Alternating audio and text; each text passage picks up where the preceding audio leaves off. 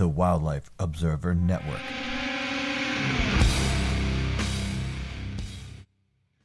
Hello, this is Tony from the Urban Wildlife Podcast. I have an interview with Joanna and Byron Chin about their work with urban nesting Heermann's gulls in Seaside, California. This interview got a little off to a weird start because I ill advised decided to comment about outside cats on a neighborhood message board on Facebook, which got me blown up by all the cat fanatics. And I didn't realize that even if I shut off Facebook on my computer, my computer would still ding every time I got an announcement. So uh, you'll hear some dings, although I think I s- effectively silenced that conversation. But I got a couple other um, dings. So this is a new thing uh, I'm learning is to how to silence Facebook when I conduct an interview via Skype recording on my Zoom recorder. And speaking of Zoom recorder, that Zoom recorder was partially purchased by our Patreon supporters. So we do have Patreon. We do have, you know, we are the Urban Wildlife Podcast on Facebook and Urban Wildlife Cast on Twitter and all the other social medias. So we hope that you will rate us highly, that you'll like our videos. Oh, I just announced something by accident. So we are also going to be on YouTube soon. So whether or not this is released before or after our YouTube channel, we're going to have a YouTube channel, but it's going to be called the Wildlife Observation Network.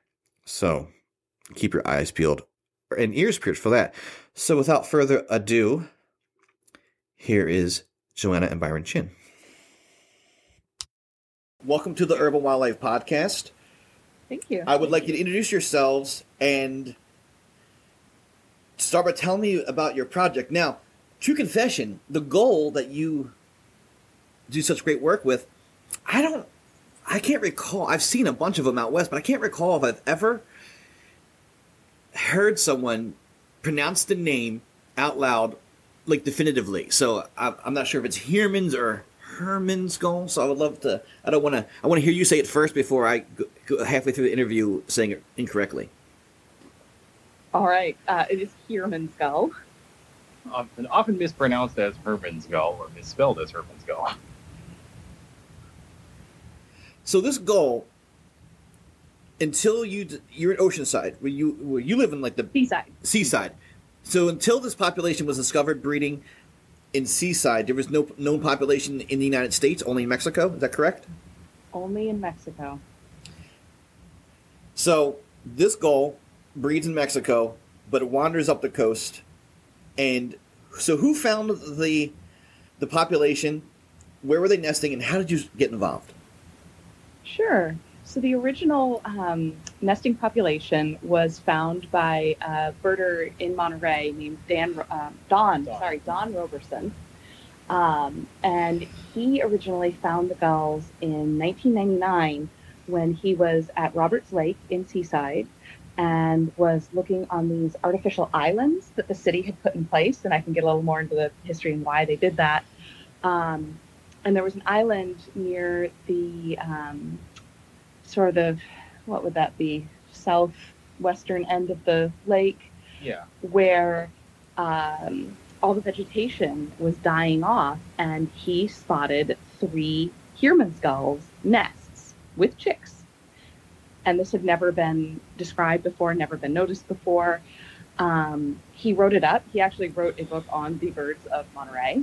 Uh, and if you look up Heermann's gull, he's got a picture of uh, the, one of the nests with a near fledgling chick from 1999.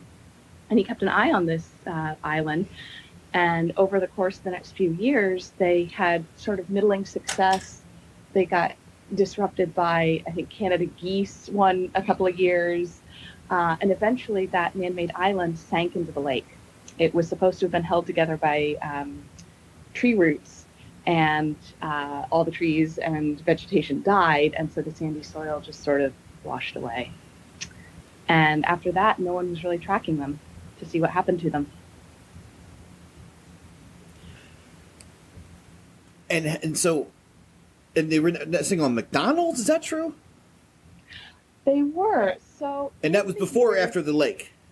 that was long after the lake. So the islands in the lake disintegrated in 2009. About Was it? well, 2007 or so. 2007, They were okay. largely gone. Yeah, Mid 2000s. Yeah. Um, and the birds were then spotted. I want to say in 20. What was it? 2012, 2013. This was all before we hit the scene.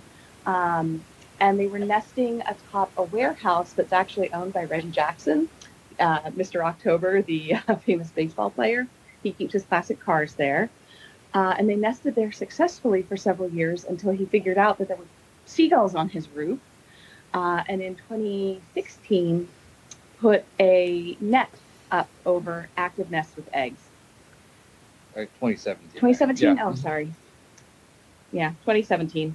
Uh, which, of course, is totally illegal, but um, no one really did anything. And Fish and Wildlife were notified, but no one, uh, No one took any action. no one took any action. They didn't go out and collect evidence, and it all just sort of, yeah, And then once it was there, it's uh, it can you know, it's it's in place and it can't can't do much in the subsequent years. So they tried again briefly. At least they tried to stake out territories on that building in 2018, and then they moved on.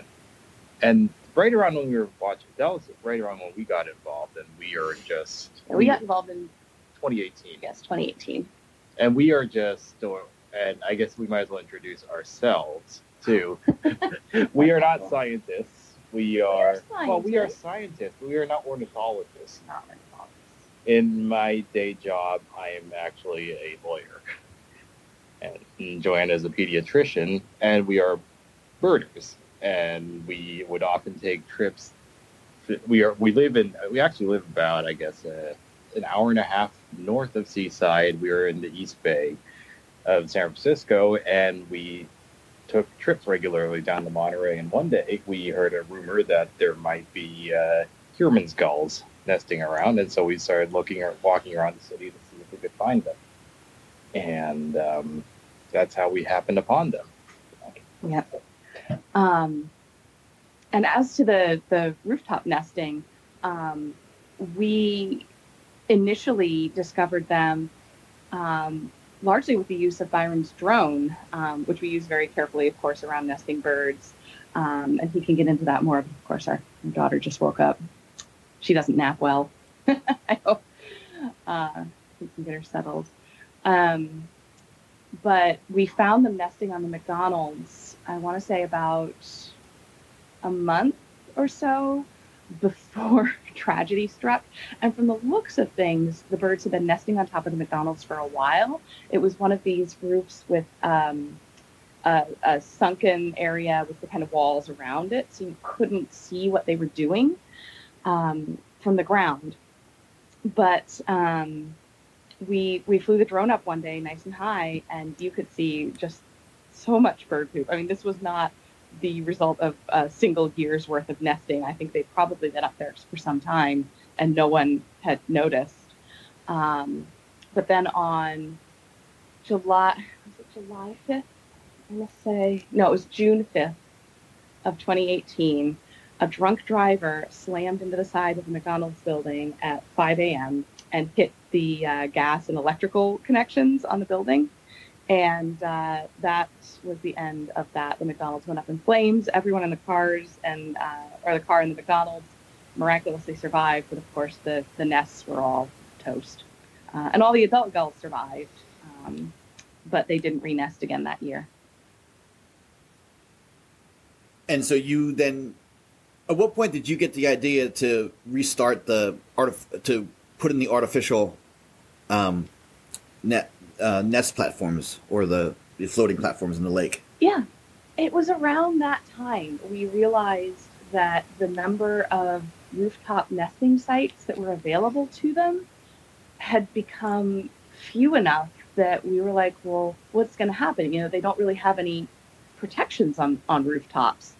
You know, we'd already had the, you know, um, the warehouse rooftop netted off by Reggie Jackson. Um, they had also tried to nest on the adjacent rooftop that belongs to a building called Spas by the Bay. The owner there was lovely. He loved the gulls. They nested on his roof for a few years, and he thought they were cool, but it's a low enough roof that a predator was able to climb up. We think probably a raccoon, and it killed the chicks uh, in 2018 as well. Um, so we were like, geez, you know, they're, they're running out of, of space here. And we'd love to get an island back in the lake. And the only thing that made any sense was to make a floating island, because obviously an island made of fill, if you tried to put it back in, it would meet the same fate. It would just erode away. Um, and if you planted it, the gulls won't like it because they don't want vegetated nesting grounds. They want bare, kind of sandy, gravelly soil. That is, I think it's just like it's so remarkable that how how proactive you are for, with this. Um, it's such a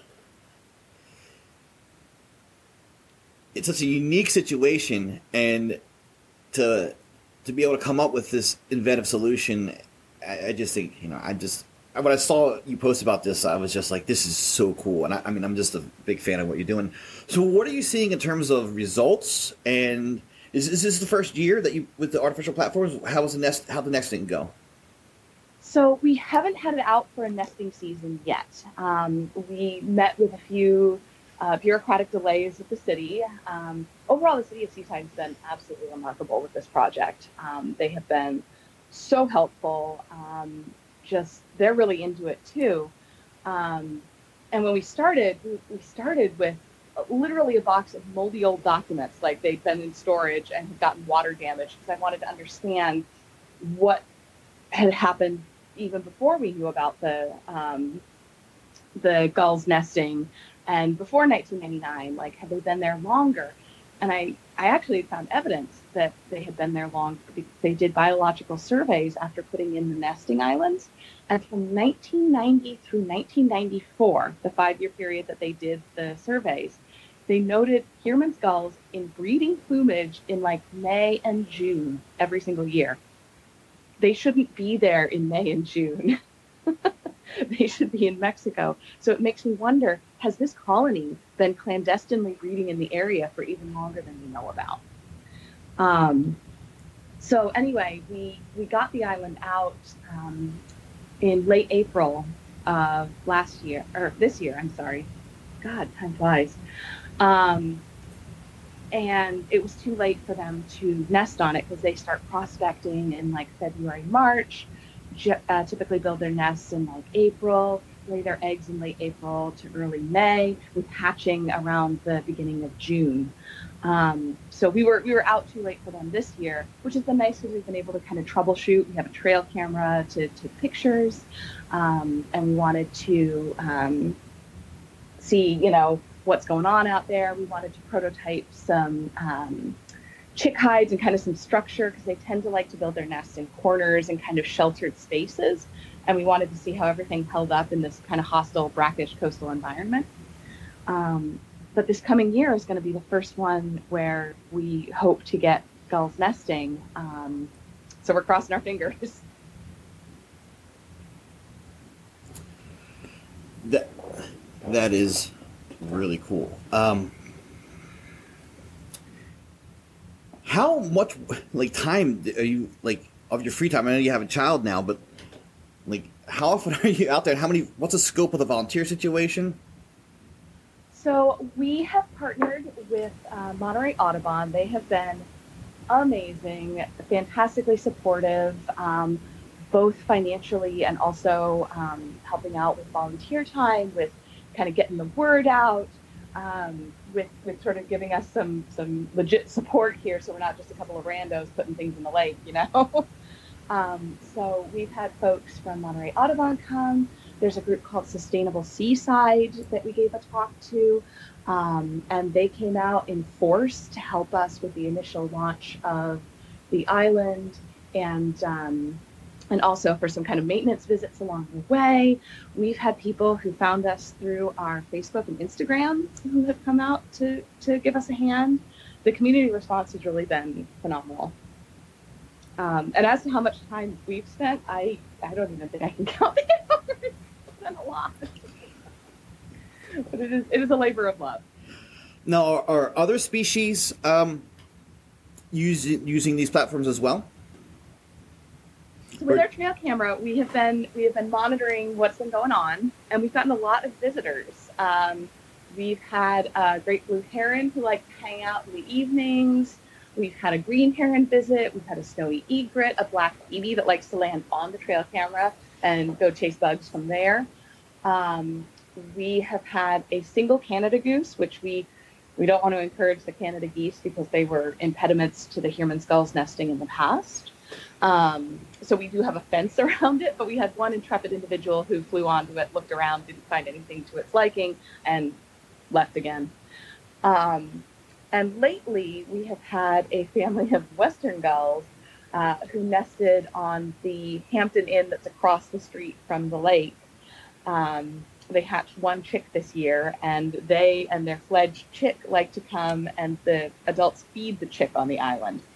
Now, this is all cute and fun to watch, but we're really hopeful that when it comes to nesting season, they don't decide that the island looks better than their old nesting site. Because if we get a western gull, they're very aggressive in defending their territory, and they will likely try to chase off any Heermann's gulls. So we're going to have to keep a real close eye on that situation. Fortunately, they're not roosting on the island overnight, so we think they're just using it as a convenient eating spot for their giant baby. So let's um, we should have probably this earlier. Let's um, talk about Heermann's gulls in general. Uh, can you t- walk us through a brief description of the bird, where they normally breed, any any notes on their feeding ecology or whatnot? Sure. So uh, the Heermann's gull is, is kind of a, a, a smallish to medium sized gull. They are um, they're really beautiful. They have kind of dark gray bodies, white heads and breeding plumage with red beaks and black legs. They're they're pretty unmistakable. During the off season, their heads go from bright white to uh, kind of uh, gray speckle. Um, they nest largely in small islands off the coast of Mexico. Uh, one island in particular is in um, the Gulf of California. It's called Isla Raza. And it is this tiny, less than a quarter of a square mile flat island that um, about 95% of the Heermann's gulls population in the world breeds on. That's also the main site for the elegant tern. Um, a lot of them breed there as well. And then there's small populations of the gull on other small islands in the area. And they're weird in that they do kind of a reverse migration. They fly south for the spring and summer to breed. And in the winter season, they head back north, uh, as far north as southern British Columbia. So you see them all along the west coast um, in the off season. And um, is there any indication of why they've come north? Climate change? Is it anything besides speculation? Um, is there any? This is the only known colony, but uh, do you suspect that they're in other areas? That is a very good question. So, as far as why they've come north, climate change is definitely a consideration. Um, in the last several years, the Heermann's gulls have had a number of years where they've had almost total breeding failure.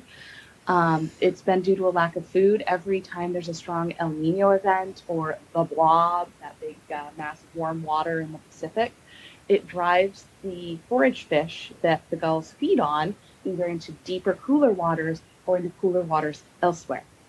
So the gulls show up on most of them on Raza. They look around, there's no food. They don't nest. They come back up early. So if you see Heermann's gulls cruising up the coast in, you know, June or July, it's a real bad sign. And I want to say they they've had almost total breeding failure for something like four out of the last six years. Um, so it's been it's been a rough road for them. And as to other colonies, um, we don't know of any. I have looked on eBird to see where might have a similar distribution pattern like Seaside did. Because if you looked at Seaside's and kind of the Monterey eBird reports, you would see Heermann's gulls showing up when there shouldn't have been Heermann's gulls. And La Jolla down in San Diego has a similar eBird profile for the Heermann's gull. Now I live way too far away to go check that out, but is it possible that there could be Herman's gull breeding on rooftops in La Jolla? Sure. They're pretty stealthy when they're breeding. Do you know of? Do they breed on man-made structures in Mexico? Or are they only on natural substrate? As far as we know, they are only on natural substrate. We do not have any knowledge of any other urban Herman's gulls colonies. Are there um, roof nest- nesting goals of other species in your area? Absolutely, the western gulls.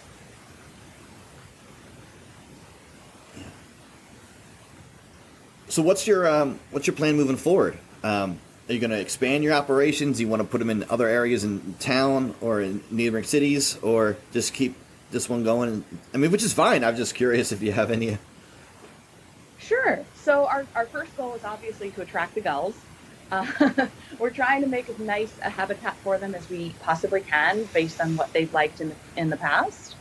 Um, once we attract them to our island, we've got decoys out. We're going to put a sound system out and start playing their calls, hopefully by like late January, early February, um, to see if we can't get their attention, see if we can't get them on the island.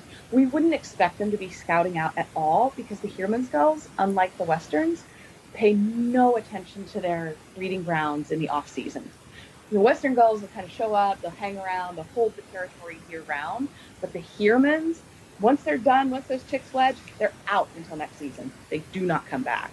So we won't know until next, you know, late winter, early spring if they're going to come back or come at all.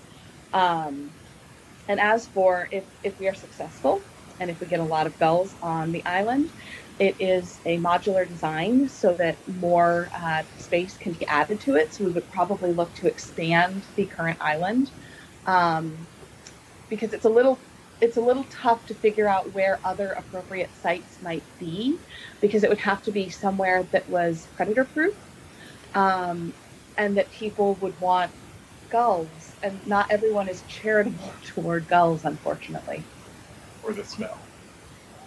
Yeah, yeah they do they smell a little like a seabird colony you know I can imagine. Is there um, um, indications that the Herman's Gull population overall is down? Um, due to the, the, the reasons that might want them to relocate their colonies or, or to look for um, colonies closer to where their food sources has moved, is the population in, in Mexico um, down? Do you know? That is also a good question. We have been in touch with Enriqueta Velarde, who is a professor at the University of um, Veracruz in Mexico. She is the preeminent uh, researcher of Herman's gulls and elegant terns. She spends a, like every breeding season on Raza to keep an eye on them. So far as we know, the overall population is relatively stable. But if this trend of poor breeding continues year after year after year, they will obviously decline. Yeah, I mean that's just. I was saw a great lecture the other night about um, problems, bir- you know, birds face um, in winter, and Mhm. the uh, one of the problems with climate change is birds are now getting out of sync with their, with their food sources, and he was talking about how when birds migrate back to their traditional breeding colonies in the North Atlantic, Mhm. the young fish that have spawned are now farther north, and they can't. To, and, and so the colonies are no longer within, um, you know, uh, a few Foraging hours distance. foraging. Di- exactly, foraging distance. That's what I was struggling for, Yeah. and it's uh, it's um, you know, just very tragic. So it sounds like, but it's interesting. The West Coast compared to the East Coast, you have um, colder water farther south, but yet warmer temperatures. the- like it's milder Yeah. on, the West Coast, but the water's colder. You don't have as, as severe winters. It's it's so, so different from what we deal with the East Coast. We don't have you know, um, we we have terns and skimmers out out here, but we don't have um, alcids and and Mhm. and uh, you know, um, or you know, gannets and whatnot are f- much farther north. So it's interesting that you have these birds you, out east. We th- just think as, as northern species breeding all the way down into Baja, Mexico. Um, so it's just, it's really and it's just fascinating and interesting how the currents and everything work. It is. And then you, you just put a little bit of a monkey wrench in that, and everything goes haywire. Yeah, and what's interesting about the Heermann's Gulls and Seaside is in on the Monterey Peninsula, like food is not an issue. The bay is of food for them. And so even just talking with Dr. Velarde, um, there are differences in their nesting successes. So apparently on Raza, three chick nests are very uncommon. Like they may lay three eggs, but not all three chicks are going to survive because there's not enough food. But in the seaside colony, three chick nests are kind of like about 50% of them, and they have two chick and one chick from, are the rest. And they usually blend all three chicks, and they're fat. Food is not the issue. So they're, they're dealing with an entirely different set of, of circumstances compared to their um, you know, they're the main colony. So I started this conversation um, admitting um, with you, and I didn't record this, but I we started with little technical difficulties and also mental difficulties because we started this where I, I had ill-advised started a cat argument on Facebook, and yes. which led me to be getting all these notifications of all these um, cat fanatics um, blowing me up on Facebook, and so A that got me distracted, and B I had to uh, follow. I had to figure out how to um, silence the alerts, which I think I may have only done for one conversation, but another conversation oh, I got, got alert for. Well, but regardless, no worries. I forget. Byron bailed because the kid woke up, yeah. so you know. I I forget whether or not I did a proper introduction and got your your your names. Did I, did I do that? And if not, let's no. do that. Okay, please tell me your, your names. So, so for everybody, introduce yourselves and. Of course, I'm I'm Joanna Chin. I'm Byron Chin. Great. So I, I might just actually, inter, you know, in post introduce you, but I just want to make sure I have that just in case. I'm sorry. Like, I, I, feel like yep. it's funny. It, we've been doing this for a while, but I don't. Um, it's only been recently that we kind of made an informal studio um, where we actually have um, before we we would record we had a Skype recorder on the computer and then we would also have a um, we would use Google Voice um, but now we actually have it where I actually plug things directly into a, um, a multi-track recorder from my computer and so it, it, never occurred to me that I'd be dealing with Facebook notifications from. well, the funny thing is, is when I get these arguments, I just often I just post um, episode like links to episodes that we've covered with cats because yep we actually we literally one our we had two part episode where we go through all the literature on both sides and and and then recently there's one with um um Travis um I forget his last name. He lives out um, in Los Angeles. Who's currently suing City of Los Angeles about their cat. We heard that episode. We listened to it driving down the seaside. Oh, that's awesome. We are we are firmly in your corner. No yeah. outdoor. We have a cat. We love our cat. No outdoor cats, and where they are feral, eradicate.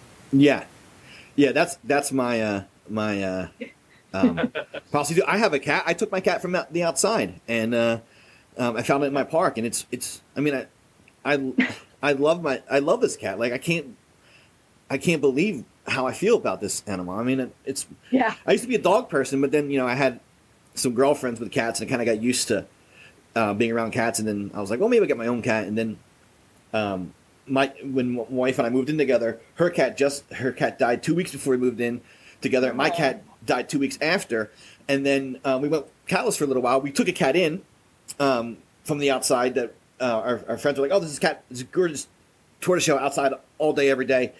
Take it." We took it to get fixed. It was already fixed and chipped, and we ha- oh. and and they wouldn't and they wouldn't give the cat back to me.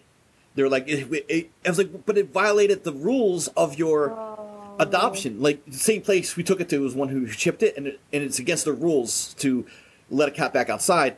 And yet they, they made us give it back. And I said, well, tell them that I know where this cat hangs out, and if it comes back out again, I'm gonna, they're never gonna get it back. And I had, yeah. and and I guess they keep it aside now. But luckily, that cat was was okay. The cat I got is like the is like a living teddy bear. I just pick him up and carry him around the house all day. He's the sweetest cat in the world, and he was shipped too. But it turns out that his owner d- died, so I assume whoever inherited him just dumped him. So it's, it's funny. People think we're cat um, haters because we, you know, but it's, pra- it's just pragmatism. But we've covered this uh, yep. quite enough. Uh, you know, it's funny. I, have been in um, meetings with my bird club where I'm sitting at a table with all these you know incredible ornithologists, and we all agree about cat outside cats and you know, that we, they should be euthanized. Like it's just pragmatic, and and yet we all own cats. So, yes. um, is there in my distraction and my technical difficulties? Is there any aspect of your work that I missed that we definitely got to cover before we wrap this up? I think it would be real nice if Byron could talk a little bit about the use of his drone uh, to find Yes. the Heermann's gulls on the rooftops because without it, we would never have known about the McDonald's.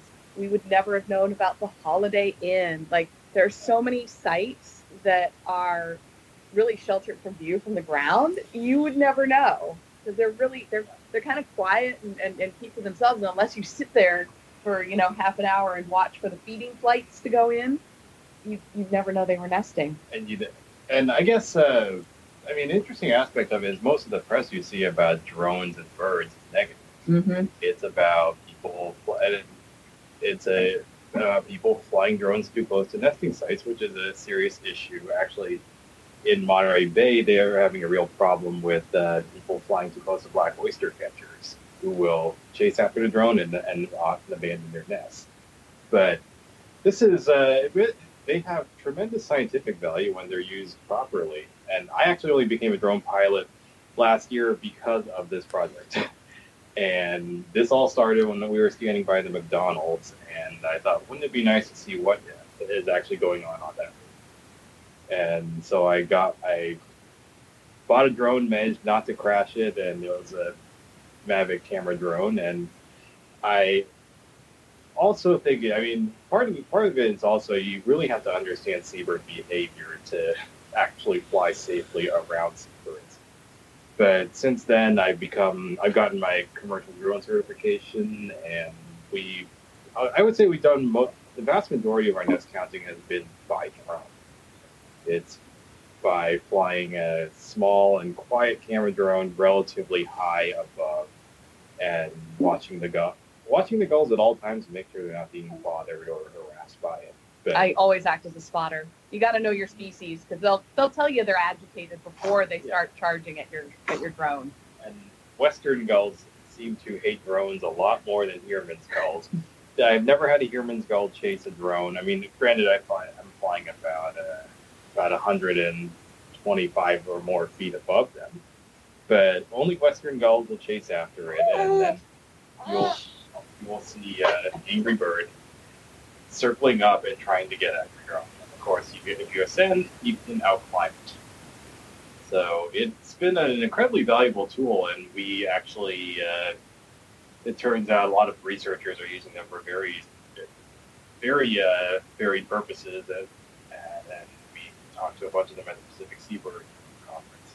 So I think it's been one of our most vital tools in discovering where they are and what they're doing, and especially their nesting density and habitat preferences. And I also got to give a shout out to the Pacific Seabird Group. Um, they are a group of, of seabird researchers who, even though we are not seabird researchers, um, they have really embraced us and have given us so much help and support as far as how to utilize social attraction um, and and just general like networking and, and kind of figuring out what how we're going to bring this forward. Um, they've been amazing. Now with the the drone, you're now Mhm. we have a, a Byron. You are a lawyer, Yes. so I know that you're gonna have done everything legally to make sure to fly the drone. Can you walk me through that? Um, what you had to go Yeah. through to be sure that the is there permits? Is Fish and Wildlife Service involved? Um, could you explain that? So there are two, there are two law, and the drone regulations are, and I had to do the lawyer caveat that this is uh, my opinion not legal advice, but um, but the, the drone regulations are, are ever changing, and they're still trying to figure out how to, you know, who controls the airspace and who regulates it. And so far, the FAA has said, you know, that they they, they control anything that's basically above once your feet are not touching the ground. And so there are two levels of drone, or two levels of certification for drone pilots, and currently most people, if, you buy a drone and go out and fly, you're supposed to fly under the hobbyist rules. And a big gray area is whether, I mean, if you're flying to, to like take real estate photos or do uh, you know something where you're making money, that you, you the FAA wants you to have a commercial drone pilot license, that's actually what I have, and that requires a bunch of studying, learning how to read aeronautical charts, and understanding uh, basically all the limited, many limitations, and also how to get FAA, get uh, air traffic control, thing, and so on and so forth.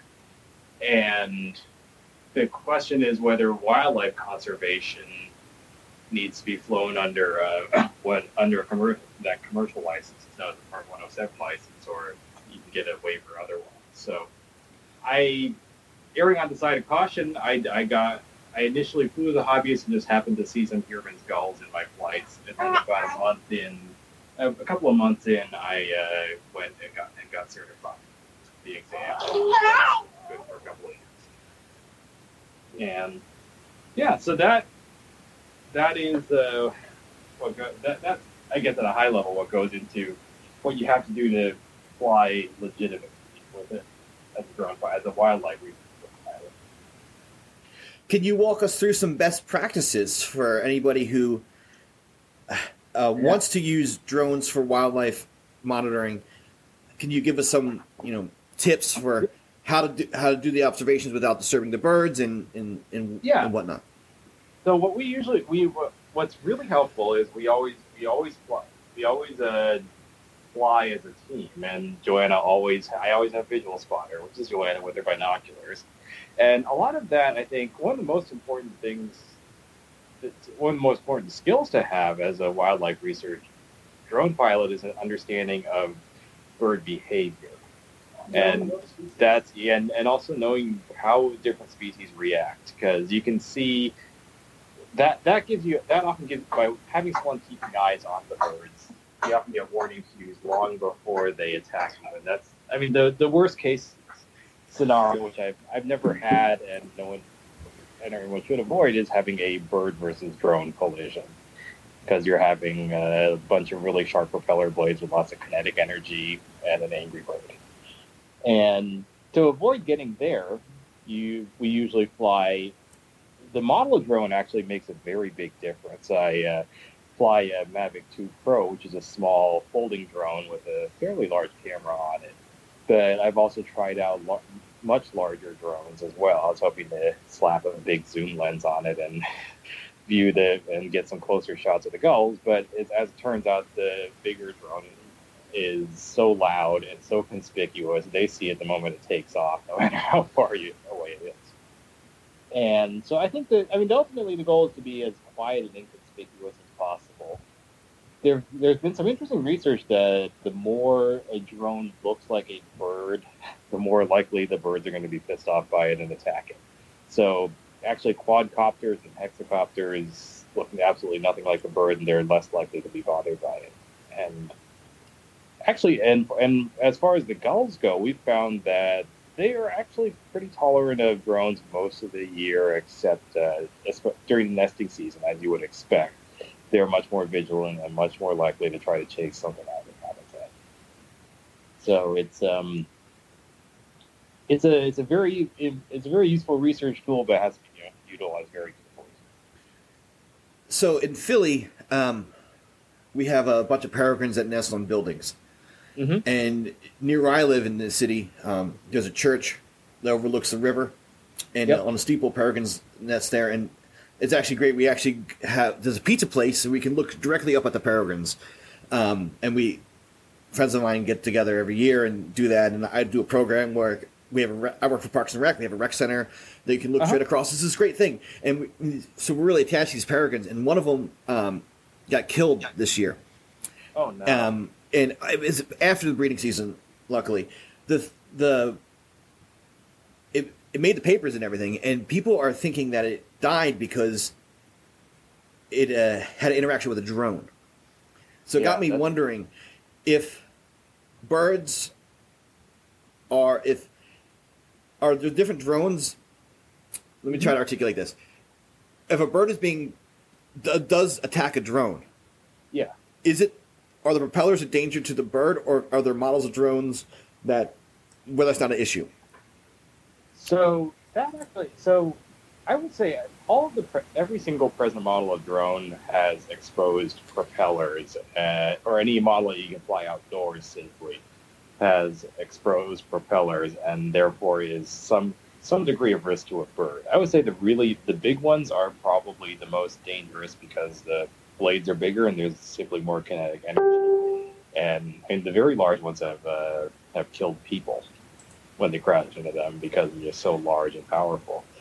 Um, I did when I was initially researching drones, and my first concern was bird safety, and I was hoping to get something that had fully shrouded and protected blades. And my first drone, which was a Mavic Pro, you could actually get this thing called the propeller cages, which were actually bolt-on uh, cages for your propellers. The problem with that is that it is horrendously loud, so the birds notice it. It uh, cuts the drone speed in half, so you can't actually escape from an attacking bird. And it acts as a giant sail, so especially in uh, windy uh, pelagic environments, you, that significantly increases the risk of you having your drone blown out to sea without being able to recover it. So I would say right now, a lot of uh, safe droning just depends on keeping a safe distance and being really alert as to uh, what, what birds are doing. And I mean, unfortunately, if you look on YouTube, you can see all kinds of uh, videos of uh, people with questionable judgment flying drones way too close or getting chased up close by an angry gull because they flew too close to an enemy site. So I mean, yeah, I'm, I'm not. I wasn't trying to like. I believe we should employ all tools we can and, and Yeah. responsibly. I'm not just in general in life. I'm, I'm not a that believes in like banning things. I believe, you know, well, right now I'm dealing with people um, who I love and respect that want to ban the, the use of, of glyphosate in in in, Mhm. in in in Philadelphia, and I'm like, well, it's an extremely important tool for. Um, Yeah. uh, land management, and and you're gonna.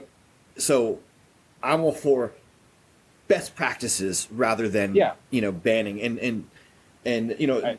So in, in a democracy, everything's messy. So I'm, I'm, I'm, I hope I don't come off like I was poo-pooing your use of drones. I'm, I think it's a Oh, no, phenomenal no. thing you're doing. I, I, I think we're on the same page, and I think yeah, it's a it's a yeah, it's a double edged sword. It's a absolutely vital research tool and can be exceedingly dangerous used in, especially used by. I mean, I find frankly, I, yeah, I characterize it as a you know Instagram influencers trying to get that beautiful beach shot when not paying any attention to the angry gulls trying to take the drone down.